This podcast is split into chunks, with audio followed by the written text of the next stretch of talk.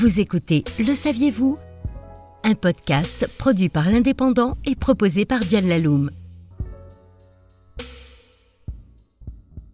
Une pastille audio consacrée à un grand oublié des manuels d'histoire et de l'histoire tout court. Un indice. Bien qu'il fût empereur éphémère pour un règne de six mois en Russie, il détestait la Russie et les Russes. Parmi ses loisirs favoris, on retrouve les jeux de poupées, suivis de très près par la torture des chiens et des chats. C'est l'occasion d'un Le saviez-vous consacré à Peter III, également connu sous le nom de Pierre III, qui fut empereur de toutes les Russies avant d'être renversé par son épouse et assassiné quelques jours plus tard. Petit-fils de deux empereurs et promis à un grand destin, Peter accumule les traumatismes, les angoisses et les addictions, ce qui le mènera à la folie.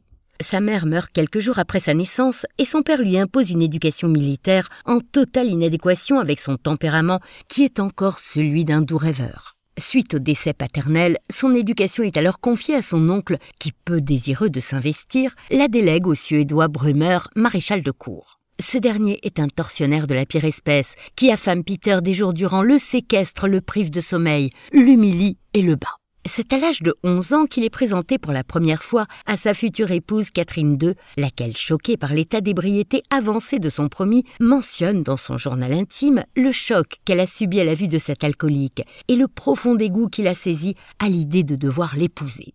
On ne peut que compatir quand on sait le personnage cruel et instable que Peter est devenu, plus occupé à jouer à la poupée soldat et à intenter un procès à un rat qui aurait essayé de grignoter son jouet, qu'à régner sur un pays qu'il déteste de toute son âme, qu'il exècre de tout son cœur. Après neuf ans de mariage, naît enfin un fils, Paul Petrovitch, mais la filiation douteuse de l'héritier trouve même des échos dans la correspondance diplomatique, c'est pour dire. Nous sommes en 1756. La Russie déclare la guerre à la Prusse. C'est la guerre de sept ans. Peter, qu'on surnomme l'Allemand, rappelons que son idole n'est autre que Frédéric II de Prusse, lui communique en secret les plans de guerre de l'armée russe. Les généraux et les soldats russes se doutent de ses manigances, la tension est alors à son apogée.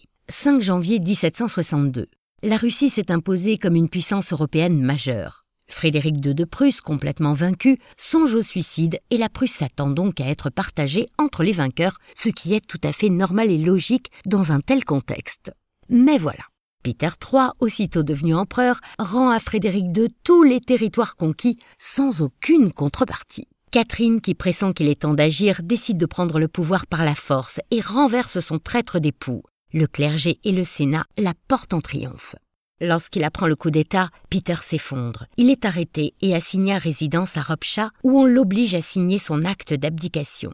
17 juillet 1762. Peter III de Russie est assassiné dans des circonstances mystérieuses et non encore élucidées par Alexei Orlov et ses gardiens.